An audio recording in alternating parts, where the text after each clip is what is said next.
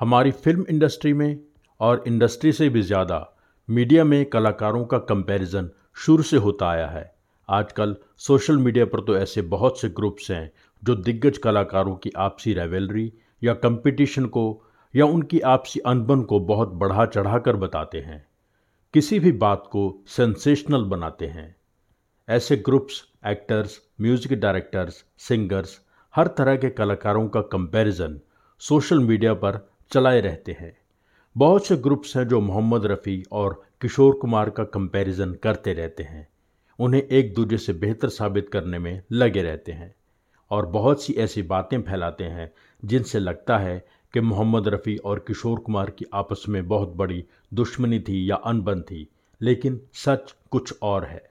पहली बात तो ये कि मोहम्मद रफ़ी और किशोर कुमार दोनों अपनी अपनी जगह बेमिसाल थे।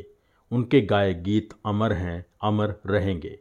दोनों ही गायकों की सबसे ख़ास बात ये थी कि वो जिस हीरो के लिए गाते थे, उसी की आवाज़ बन जाते थे। दोनों का वॉइस एक्सप्रेशन बहुत स्ट्रांग था। दोनों ही गायकों ने देव आनंद जैसे सीनियर एक्टर के लिए भी गाया और ऋषि कपूर जैसे यंग एक्टर के लिए भी। रफ़ी साहब की मौत के बाद किशोर कुमार ने और भी कई नए एक्टर्स के लिए गाना गाया। किशोर कुमार की स्पेशलिटी थी यॉडलिंग लेकिन बहुत कम लोग जानते हैं कि रफ़ी ने भी कुछ गानों में यॉडलिंग की है। उन्नीस सौ सत्तावन की फ़िल्म आगरा रोड में एक गाना था, उनसे रिपी टिपी हो गई। संगीतकार थे रोशन। उन्नीस की फ़िल्म थी डॉक्टर जेड। उसमें गाना था हेलो स्वीटी सेवनटीन। संगीतकार थे मनोहर। उन्नीस सौ बासठ की फ़िल्म थी रिपोर्टर राजू। इसका गाना था चले हो कहाँ कहो, संगीतकार एस मोहिंद्र।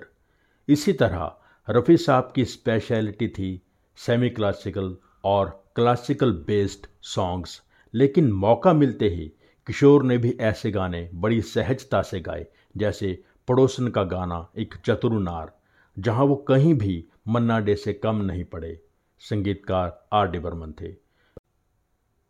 हम तुम और वो का गाना प्रिय प्राणेश्वरी संगीतकार कल्याण जैना जी। दो प्रेमी का गाना, प्रेम का रोग लगा, संगीतकार लक्ष्मीकांत प्यारेलाल। मोहम्मद रफ़ी के बारे में लता मंगेशकर ने कहा था कि हम सभी गायकों में से रफ़ी भैया सिर्फ़ ग्रेटेस्ट सिंगर ही नहीं, बेहतरीन इंसान भी थे। और लता ने कहा कि रफ़ी साहब की वोकल रेंज मुझसे, आशा से, मन्ना डे से, किशोर कुमार से और उस दौर के सभी गायकों से कहीं ज़्यादा थी। अगर लता मंगेशकर का ये कहना है तो आप समझ ही सकते हैं कि रफ़ी साहब किसी भी कंपैरिजन के दायरे से बहुत ऊपर थे।